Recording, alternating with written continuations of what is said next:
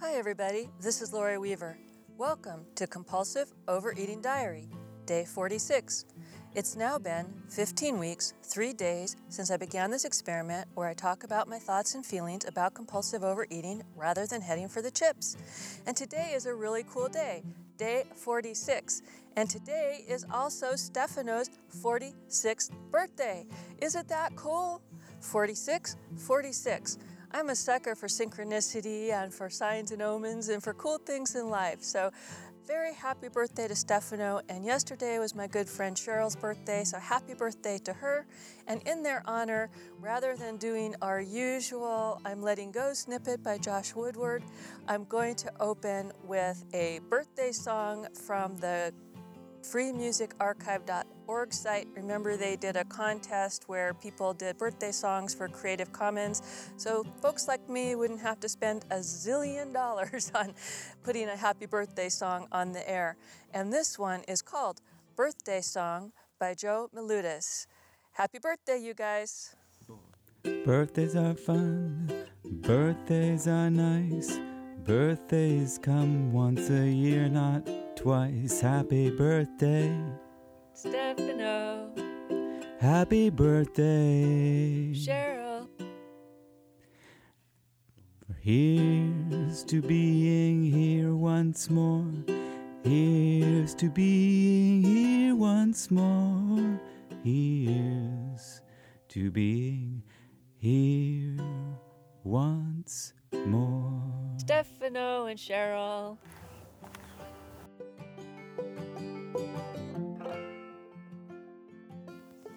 Well, what do you think? It's kind of cool to open with a celebration song, wasn't it? Though I must admit, I'm really kind of missing Josh's I'm letting go reminder today. In fact, I might have to go to my past episode and re listen to my snippet of I'm letting go in order to let go. Yesterday was very, very challenging for me, just super challenging. Not only did I have a robot alien attack my own self in the morning, but I, as a people pleasing Lori my entire life, had to say the hardest no that I've ever, ever had to say. So, my topic after we talk about shout outs and after I read some comments and letters from the true companions, my topic is going to be robot alien attacks versus pure grief. Or, in other words, covering up our feelings versus feeling our feelings. And I found out yesterday that they're very different and my reactions to them are very different. But first, I want to give a very happy shout out to all my buddies on Facebook who, for the last several days of my my back woes and everything else, have been giving me great, great support and likes and comments. So, Abby, especially, she gave me an exercise to help me make my back feel better. And yes, my back is still thrown out. I'm still here at Descanso Garden wandering around with my cane. But, Abby, that really did help me quite a bit, and I slept better last night than I had for a while. So, thanks for that. And I'll be posting a link to Abby's exercise in case you guys want to do something to help your back someday. Also, thanks to Sue, Jody, Anne, Gwen, Marie, my husband Mark, and my friend Alicia for coming onto Facebook and liking and commenting and basically supporting me on Facebook. Now, another shout out that I've been very tardy giving is my anonymous five star rating person on iTunes. Because I noticed a week or so ago that I'd gone from nine ratings to 10 ratings. Now, when you stop like Abby did and you write a review, I can kind of guess who you are or thank you by your screen name for iTunes. But if you just stop by and post the stars, I don't know who you are. But one of you, somebody who likes this podcast, did take the time to leave a five star rating, which is really nice, and it helps me move up the What's Hot list. Now, why is that important, Lori, you might say? Well, it's one way that I can gauge, outside of whining about are you commenting, but I can gauge the listenership of the podcast because podcasts on the what the what's hot list on iTunes is uh, the way they do it is by subscriptions, by download activity, how many people are actually doing this, and a big factor is also when you get ratings or comments. So if I zoom up 100 places in the, the What's Hot list, I know someone has taken the time usually to comment or to leave a rating. But I'll tell you, this is how compulsive overeating diary has been. I'd say recently I float between the 300s and the 200s, mostly hanging right around that 200 mark, kind of like my weight, right? I mean, 207 still. But compulsive overeating diary, the very best I've ever done in the what's hot list is 141. Okay, and I think the worst I've done lately is maybe 346. Now, that doesn't sound like so great to be 346 in the hot list until you know that the entire hot list for my category, which is personal journals, is over 2,000. So in reality, I'm hanging either in the top 10% or top 15%, top 20% pretty well. And for a brand new podcast, that's really good. So, why am I bothering you? Well, one, if you're an iTunes user and you feel like it, I would appreciate it and love it if you would give me a nice rating or a review if it's in your heart to do so. Obviously, if it's not in your heart to do so, I don't want it. Because one of the things I'm most proud of is that every single review and every single rating that I have on there are real. None of them were begging my friends to give me reviews. None of them were paid reviews. None of them were, I'll trade you a review for your review. Every single one of those reviews on iTunes and every single one of those ratings was real. The only one that I asked for was the very first one from my husband, Mark. But I said, say whatever you really think, honey. And believe me, he's the kind of guy who does. And if he didn't have liked my podcast or thought it was crap, he would have told me I prefer not to say anything rather than to post a bad review for you. So, yes, I did ask Mark the first day that I put the podcast out into the open because I was quaking in my boots and thought that nobody in the world would ever listen to it. And I didn't want to have the lonely feeling of, of no reviews or no ratings because some podcasts go forever and don't get ratings or, or reviews. And I didn't want to suffer those slings and arrows, so I asked Mark to, to help me out. But all the rest are from you, brave companions, and I want you to know that I really appreciate it. And on days when I'm feeling especially down, I go back and read those again. They are very encouraging to me. A special thank you and shout out to Sandy and Stephanie from Canada because both of them posted their intro stories on the Who Are the Brave Companions page. Yay, very cool, very interesting.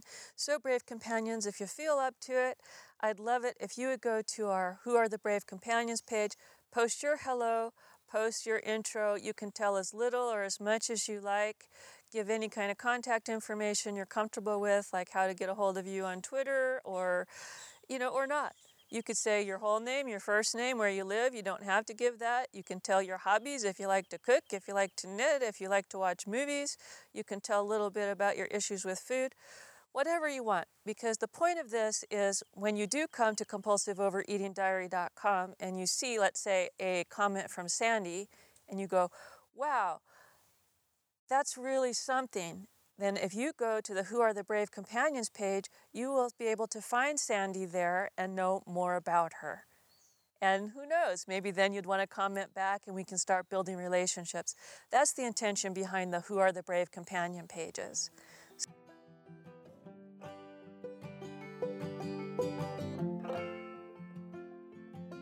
So, now on with our letters and comments from the Brave Companion listeners and participants. And I want to start with the irony, the irony of it all. Those of you who are caught up with this podcast and listen to podcast day 45 know that a great deal of it was my feeling pathetic and sad and whiny yet again because when I posted episode 44, I can't remember when, maybe it was last Friday or the Friday before last, but I posted it like on a Thursday or a Friday, and that whole weekend and into Monday, there was nothing. And I got all insecure and I got sad. And as Cheryl rightly pointed out, I was also antsy and I couldn't move from my back problems and started to feel invisible, not having some brave companions to throw ideas at me So it kind of pushed the Lori panic button, woe is me. So I walked around the park because that's how I get my feelings out. So part of me was like super, super happy that I was telling you the truth and giving the feelings. Other part was like, oh my God, not another pathetic episode. These guys do better when I'm doing good. These guys do better when I demonstrate being strong. Well, guess what? I'm everything, including pathetic, and I did that. But the irony is, while I was down around the park feeling pathetic and griping, nobody loves me on episode 44, Michelle McKin- McKinney posted about episode 44. Now, she did do it on episode 43 because she was replying to me on that day, but she gave her thoughts and feelings about episode 44. And my friend Cheryl commented also right when I was about to push the publish button on the episode complaining about for about this. She put one on 44. So we're going to start off with the comments and letters from Michelle Mack and Cheryl all about episode 44.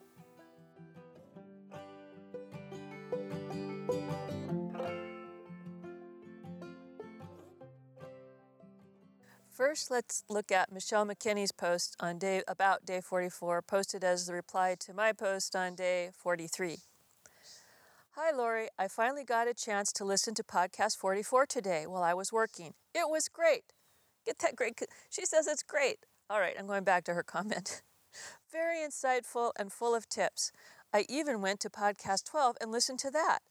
When I was just beginning and to research binge eating, I did a lot of reading about OA, and I do like the AA idea that addicts have an allergy to alcohol, food, drugs, whatever the addiction is, and have a more extreme reaction to an agent than other people might. I do feel at times when I'm at a party, my senses go in major overdrive. I'm overwhelmed with smells and desires, and when I do eat, my taste buds are going wild with sensation. So I do feel that I, my desires, my compulsions are a little bit more extreme than others there might. I guess that's why it's called a compulsion. But I do agree there are better ways to handle it than to get angry and think it's unfair.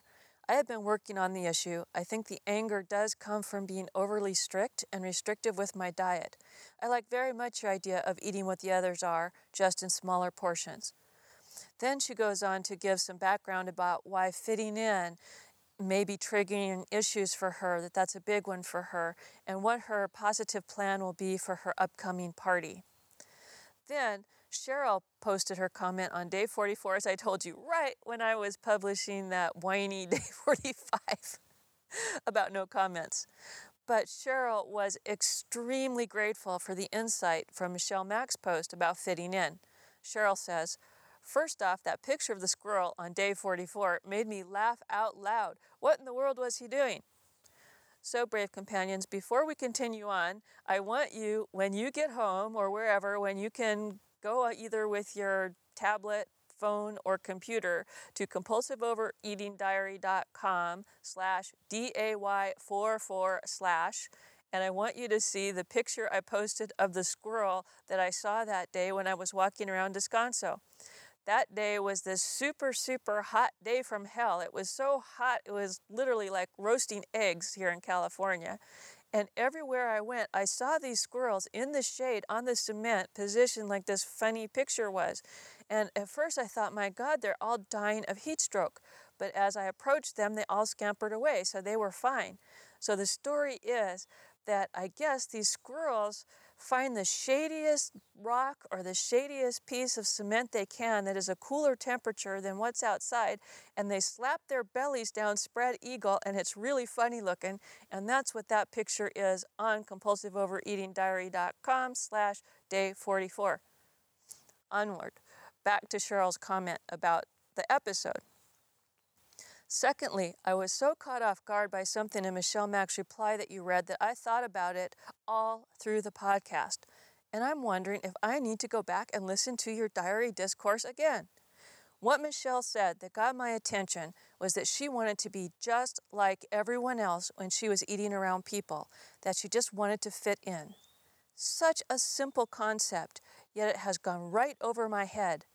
I think once you've seen a therapist for something or other, for me it was grief counseling and headaches, you start overthinking things. You can get caught up in looking too deeply at something. I think that's what I've been doing with my whole fellowship issue at church, which is not helped by the fact that everyone there just fills their plates up too. And I'm going to step away from her comment. That's one of Cheryl's big, big triggers is her after church fellowship time is a real challenge for her. She can do fine at other social occasions, but that one is her zinger. And so she's been working that through for some time.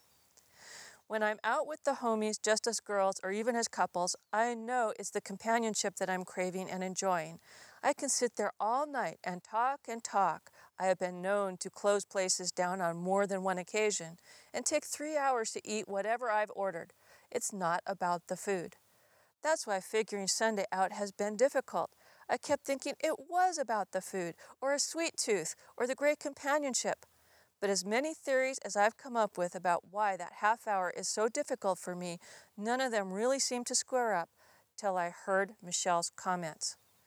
Then Cheryl goes on with more insights around her issue and was also intrigued by my third bite doesn't taste so great comment.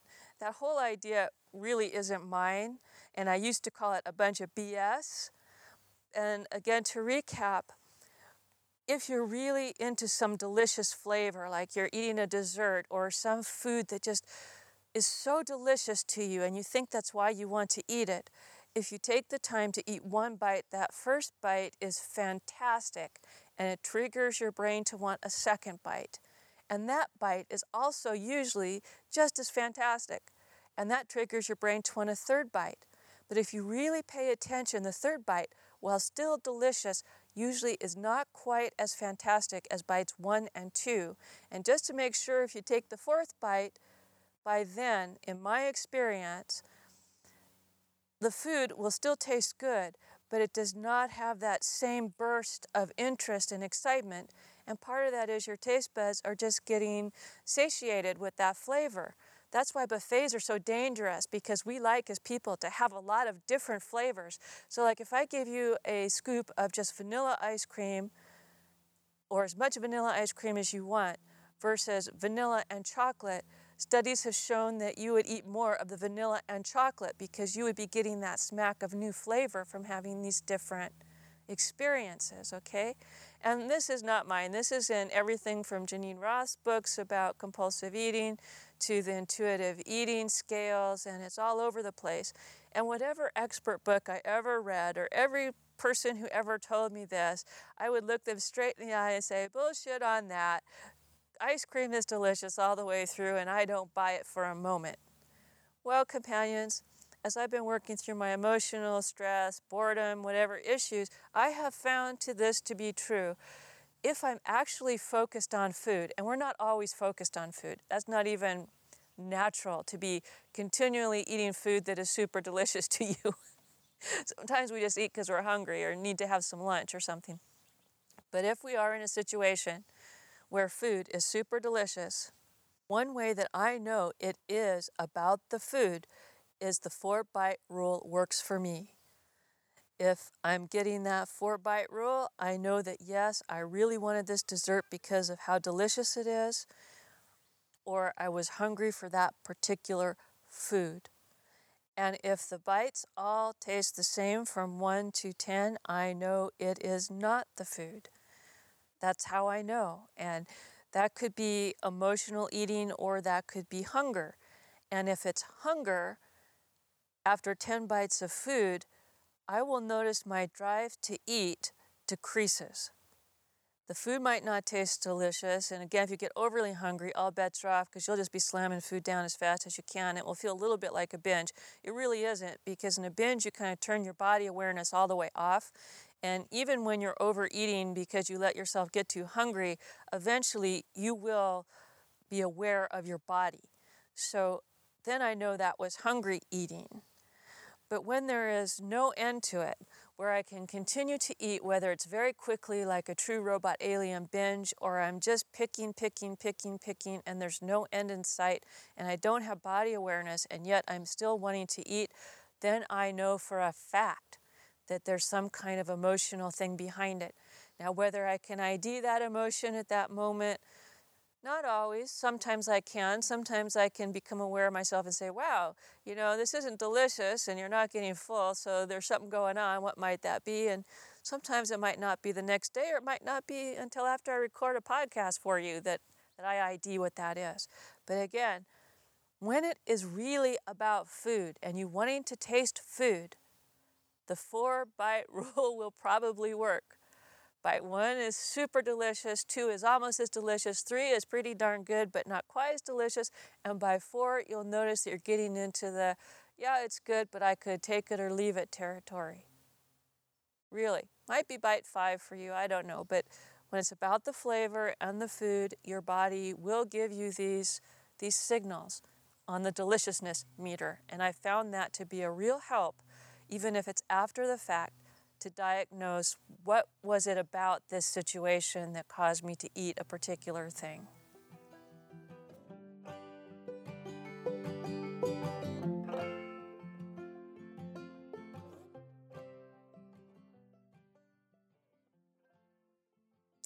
Next up, I got two comments from Brave Companions who are not all the way caught up with compulsive overeating diary.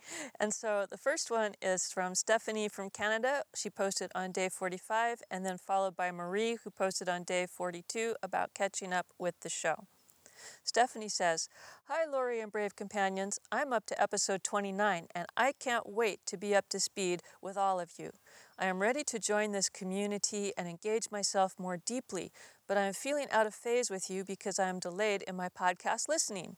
Anyway, trying to catch up, I have this strange feeling that I can't completely engage yet, like I feel some sense or sort of spoiler alert. Well, Stephanie, that really made me chuckle because it was almost like my life is a movie and you don't want to find out what happens in the end too soon and take all the joy out of the stories that, that I tell in the meantime. Then Marie posted on day 42. Hi, Lori. I just listened to episode 42 and I was touched and that my email inspired you. In fact, I'm stepping off from the comment now. Marie was the crux of why I talked about our authentic selves, one of our most popular episodes ever on episode 42. Back to Marie's comment. I did receive your picture through email. Thank you. I continue to enjoy your podcast and I'm working to catch up with them. So Marie was also trying to catch up.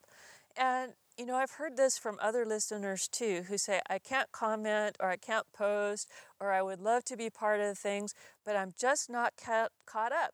And today is episode 46. And these episodes, I think the shortest one is like maybe 15, 20 minutes.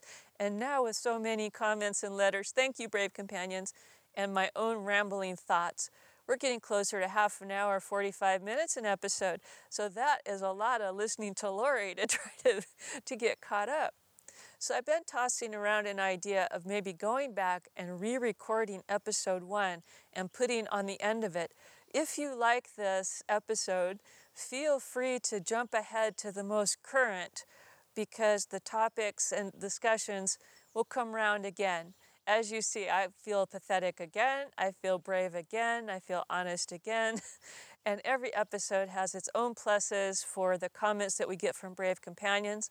And while I appreciate my life is like a reality show and it's kind of fun to see it all unfold in order, I don't think it's 100% necessary because, you know, even if you are listening to what's happening today, but because you didn't start listening to compulsive overeating diary until, you know, tomorrow, this might be three or four months from now in my real life, and things might be completely different with me than they are today.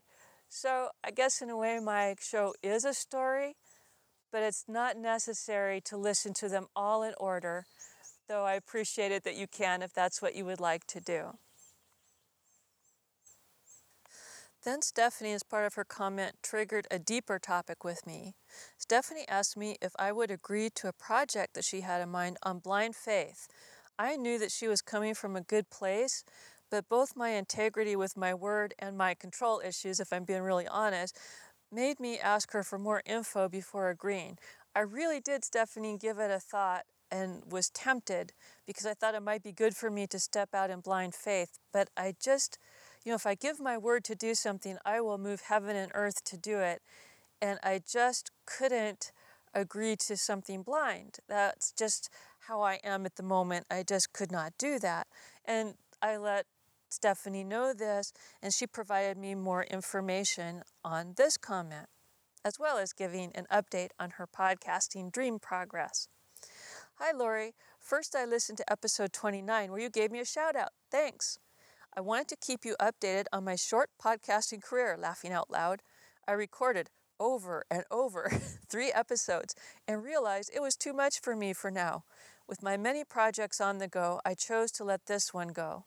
I must say that through the process, I realized that recording thoughts and feelings in an organized but spontaneous way is quite a task. So, congrats to you as you have a natural gift, and I admire that. As for catching up on your episodes, I intend doing that in a week or two as I am very, very eager to be up to date. As for my proposition, I came on a little too strong. Let me take a step back a little and explain the context around it. First, I feel that you are very generous with all of us, and I want to give back. Because I've been listening to you think out loud, I have this outside, is that the word, view of you? Now remember, Brave Companion, Stephanie is a, a, French speaker. That's her native language, and she's writing to us in English. I can't bear to think what I would be saying if I was writing even in German, which I know. So let me tell you right now, Stephanie, you get like A plus for writing in English. Let me go back a little bit. Okay. Because I have been listening to you think out loud, I have this outside. Is this the word? And I think the word we would use is external, but that was perfectly fine this outside view of you, a little like a mirror maybe. I think my proposal could be my way of saying thanks. Second, I totally understand you holding back. I'm this complete stranger. I do not expect trust at first sight. I feel I know you privately because you podcast, and I guess that for a moment I thought it went both ways. And I forgot I was just listening. You know, a little like Hollywood stars whom you feel you know personally because you've seen them so often. Let me outline my proposition. I was very much inspired by your episodes around perfectionism. It resonated with me since I also think often about my need to control and its relationship with my food issues. The song I'm letting go resonates in that sense too. The need to let go being the opposite of controlling. My exercise consists in letting go and having faith in pure spontaneity. I'm not sure that's a word. I wanted to propose to you to go to a Zen spot and record, freestyle your thoughts, insights, etc. on a subject related to compulsive overeating. Of course, to keep it spontaneous, I can't say the subject right away, but you would always have the control and option to share the results with us if you feel it is worth it. I have no idea where this can bring you or us, but I have this hunch it might be interesting. I have heard you many times give examples of how letting go finally gave you such great results. Remember the birthday card that came in the day after you let it go? Remember that letter you got from iHeartRadio just after letting go? I could go on and on with examples. I've heard you say, So, this is my gift to you an exercise about letting go. Please, please feel free to say no. I will not be disappointed, nor mad, nor sad.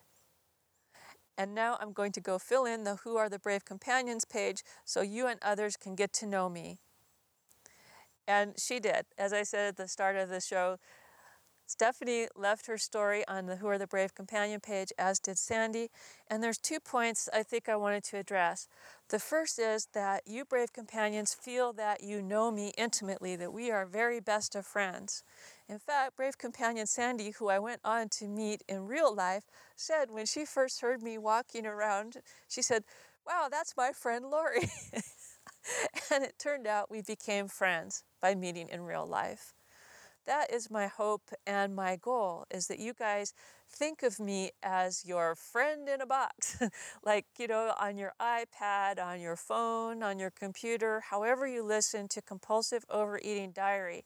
I am trying to be as genuine with you and talk to you as I would if you were my friend who I was taking a walk with. This is what I used to do with my good friend Marie when she lived in California. We'd walk around the Rose Bowl and we would share our most intimate thoughts as we were exercising, and that always felt so good to me. So that's part of why I do this podcast is one when I'm walking around it lets me think. So it organizes my mind better for me to to talk to you. but also it gives me pleasure to think about Sandy or those of you who listen to me on walks too. You have your earphones on or your earbuds in, and you're listening to me as you're walking. And I want to feel as if I was talking to my friend Marie or talking to my friend Sandy now, that I was talking to you, you brave companion. That's why I've always tried to be a companion. So I don't think it's inappropriate that you feel like you are my friend because you are my virtual friend at this point. And let's be honest, you probably know more about me from this, this crazy podcast where I'm spilling all my thoughts and feelings than you might about some of your friends and acquaintances in real life. Because normally it takes, and it would be good sense, to take a long time of getting to know somebody before you have deep conversations on this level. I would not normally recommend that you say, Howdy do, sit down with a stranger, and then tell them all this stuff like I'm telling you. And because of that, it probably does create a personal bond feeling. And I feel it too. That's probably why I get hurt feelings, right? You are more to me than just anonymous internet commenters who tell me your thoughts and feelings. When I get to know you, like when the Michelle's comment, or when Crystal gave me advice for my birthday, or when Stefano sends me an email, I feel like I'm getting to know you. I feel like you guys are being my virtual friends. And if any of you were in the LA area or traveled to the LA area, I would be more than happy to meet you in a public place and go for a walk and say hello and see how it turns out. With Sandy, we're becoming real friends. You know, so it's possible. It's very possible, Stephanie, that if you came to LA for a travel or for a business and we met up in a public place and went for a walk and had a cup of tea, we might become friends in real life as well. So I don't think it's odd and I don't feel stalked or anything. I, I understand that feeling and I want you to know that I kind of share it. But I also understand the other boundary that my real life is my real life, and the people who know me in real life have a little bit different take on me and who I am than what you guys are creating in your head based on my story. Because no matter how good a storyteller I may be or what I say, you still are taking me at my own face value. You're also putting onto me pictures and masks and assumptions from your own bringing up and from your own lives and kind of what you hope me to be a little bit. We all can't help that. And Stephanie's very right. It's just like how I feel about certain, you know, movie stars or singers or people too that have meant a great deal in my life who might not know me whatsoever, but I've listened to them so much or I've seen them so much that I actually have an emotional connection to them. Do I think that they're really my friend in real life? No. But online friendships can occur too. My friend Cheryl and I have never met in real life, but we have been online companions and talk on the phone, and we have been online companions for so long. I count Cheryl as someone I would call a real friend. And if I met Cheryl in real life, it would probably feel no different than me knowing Cheryl in our online life because this has been an online relationship of years and years and years. So the friendship comes in all packages. Let me get off of that and on to the second point that Stephanie proposes. I actually think this is a really cool idea. It's rather like if you go to the comedy improv, there's some bits where comedians will do skits and people will yell out words like baseball, Ghana, French, or other words and then make a, a skit about that. They have to use their comedy talent to make these connections and then come up with a fresh, on the spot comedy routine. And if I understand what Stephanie's proposing, she wants to herself provide me with a topic that comes from her and just see what I would say about it without, you know, writing pre-show notes or without going over it too much. Just see what comes out of my brain, kind of like a compulsive overeating improv bit. And I think that kind of sounds fun. And I'm putting it out there for you. What do you think, Brave Companions? Would that be fun for you too to be able to send me just a brief snippet of something that you'd like me to talk about? You know? Let me know. Because if you do that, we'll set up a process to do that. And that might be kind of fun for me. So, Stephanie, thank you for your comments. Thank you for being brave and putting your story on the on the Who Are the Brave Companions page. And to end up this show, I kind of want to now figure out how to tell you the story of yesterday because it's going to be tough.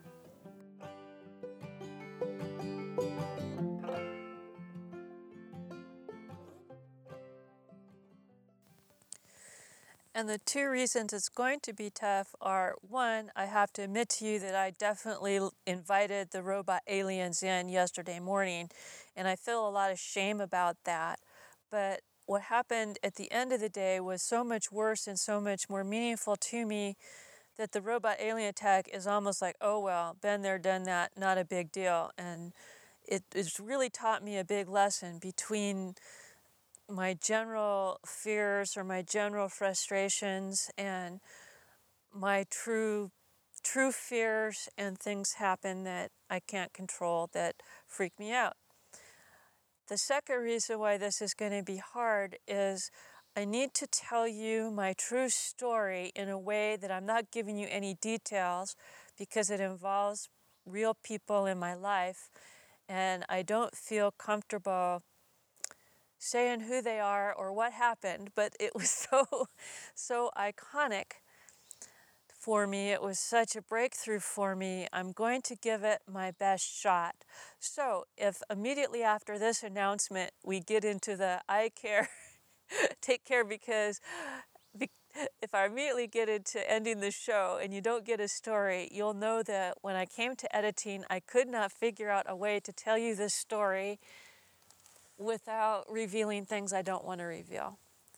So let me go way, way, way, way back in the way back machine, and you all can do this too. And think about all of the families that you know or knew as kids and how they interact with each other and what they're like. And I'm betting you can come up with several kinds of families and extended families those that are in each other's pockets, some that really aren't, some who are very focused on academic success, some are very focused on sports success, some, you know, there's just all different levels of how close families and extended families are with each other, and, and they're all different. And however you grew up in your family is how you experience life and if someone else, like my husband, grew up in a different type of family than mine, so his experience of family is very different from mine, and so forth and so forth. My friend Jane has a different experience. Everyone has a different experience. And just like Stephanie was talking about how she felt like she knew me because she heard my stories, from the outside, you guys would be making assumptions about me just from what I've told you. From the outside, a lot of people would view family lives as how they see it from the outside. And that's not necessarily how it is on the inside. Now, a lot of families that have different addiction problems or dysfunction have this, this feeling where you're one way in the core of your family interactions and you behave a different way in public. So the neighbor might have a different impression of what's going on than what's really going on. And that's even true with friendships, marriages, relationships of all type. I could have one relationship with one friend, and that friend could have a relationship with another friend that is completely different than the one that he or she has with me. Because any two people that are interacting have different experience. Every one of our relationships with each other is different. So even though I'm the same person, my relationship with my husband is different than relationship with my extended family member, is different than my relationship with a new friend like Sandy, is different than a relationship with a longtime friend like my friend Marie who now lives in another state. You know, all of these relationships are different, even though I am in them. I'm hoping that this makes some sense. but basically our, the relationships and our reality and our perception of them are true for us as they are for us. And as they are for us is not necessarily true for another person, either having a relationship with us or having a relationship with somebody else in our circle, our family circle, our friendship circle, any one of our circles. And I hope this isn't too convoluted. But what happened to me yesterday is I've shared with you guys before that my growing up time was not the best, and I really can't put fault on anyone for it. I can't point to one destructive incident or moment or anything like that. But overall, the, the tenor of my life was very unhappy. It is not something that I look forward to having to remember, and I don't like going back to the areas where I grew up or revisiting things that trigger those feelings for me. And I put that on me, that is how it is. And there are various relationships back home in Washington that I have that are challenging for me. They just are. And some of the challenging relationships I have are not challenging for others in relationships with the same individuals. I have a lot of issues that make many relationships challenging for me.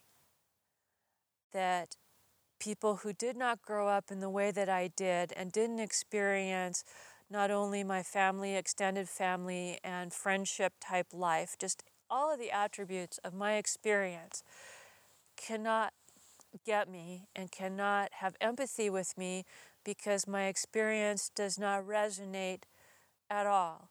It's like I could not write any post to Stephanie in French because I know so very little French. I could maybe say bonjour or try to go on Google and translate my words, but I don't know any French, and so I couldn't even make an attempt, if I had to, to write her a letter in French right now.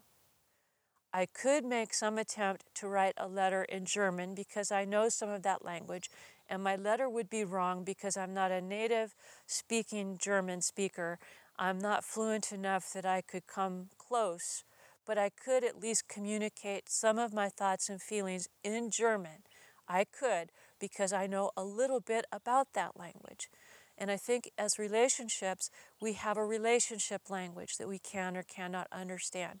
And sometimes the disconnect between these relationship languages means that people make assumptions about you and what you should be doing that maybe is different than your own reality. So here I'm speaking about me.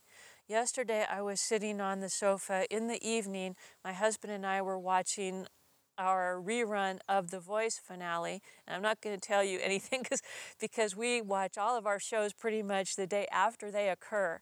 So we spend a lot of time trying to avoid the internet and not find out what happens until we see it. So we were sitting down on the sofa together, enjoying The Voice, when I got a phone call from a person in my life back home who felt that I ought to do something in kind of an immediate manner to take care of something that probably was not in my best interest to do.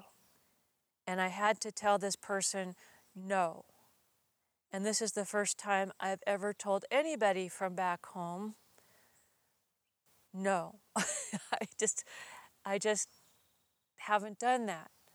I've always kind of got that bad gut feeling feeling and did anything that I could to accommodate everybody, to try real hard to be a good girl and be responsible and, and do what anyone thinks I ought to do. Whatever I ought to do, I would try to do.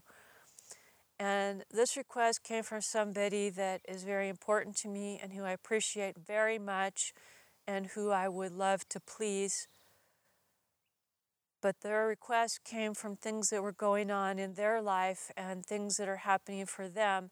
And from the outside, the request made sense, and I care for them and I understand it, but I was not able to say yes. And when I said no, this person could not accept it right away. And so then I had to build up my courage and say no multiple times on this phone call. And after I hung up, I really felt like crap and felt terrible. I felt very, very bad.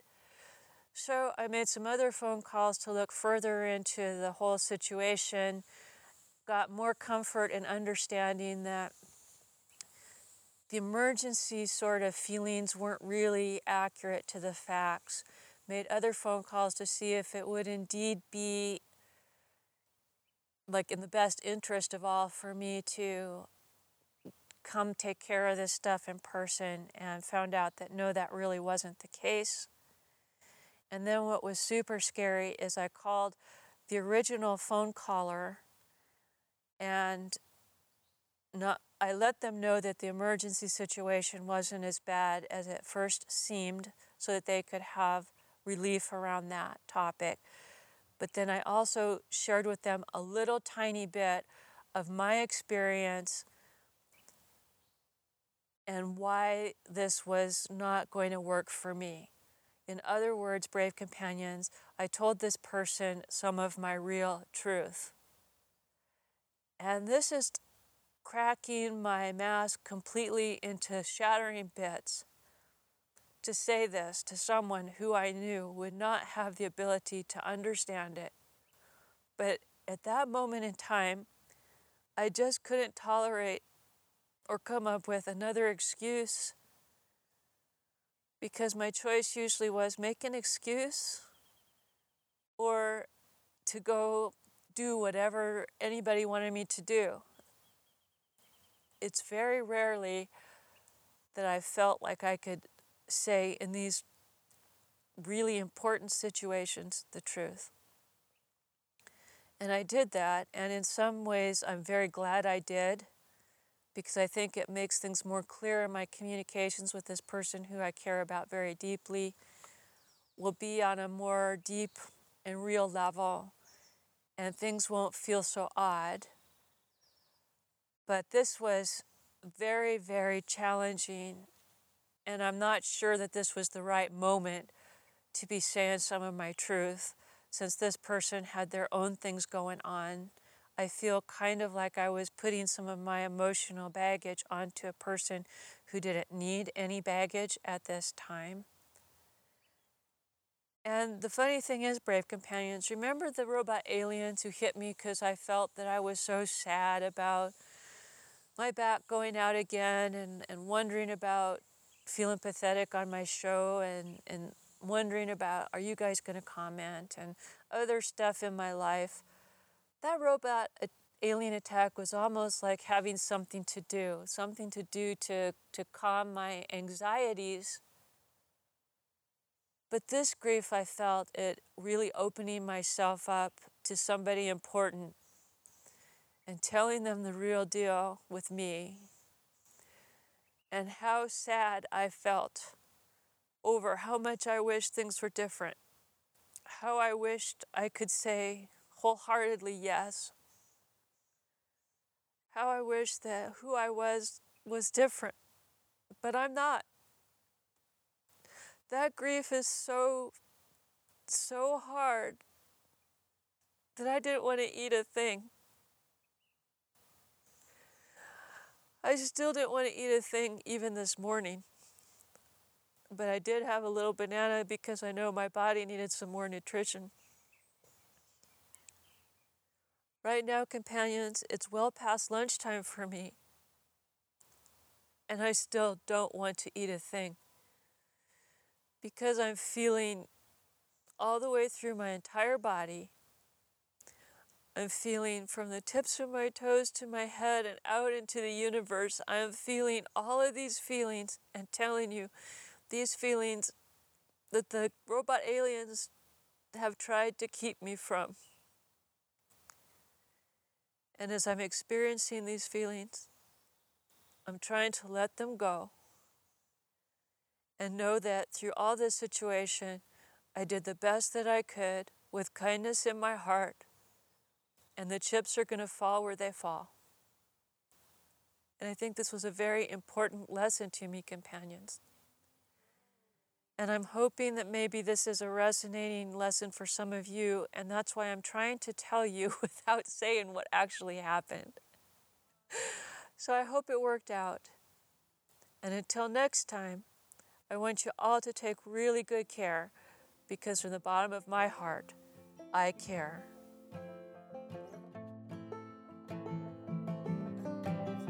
I'm a slave without a master, heading for disaster, kicking up the dust in the middle of the road.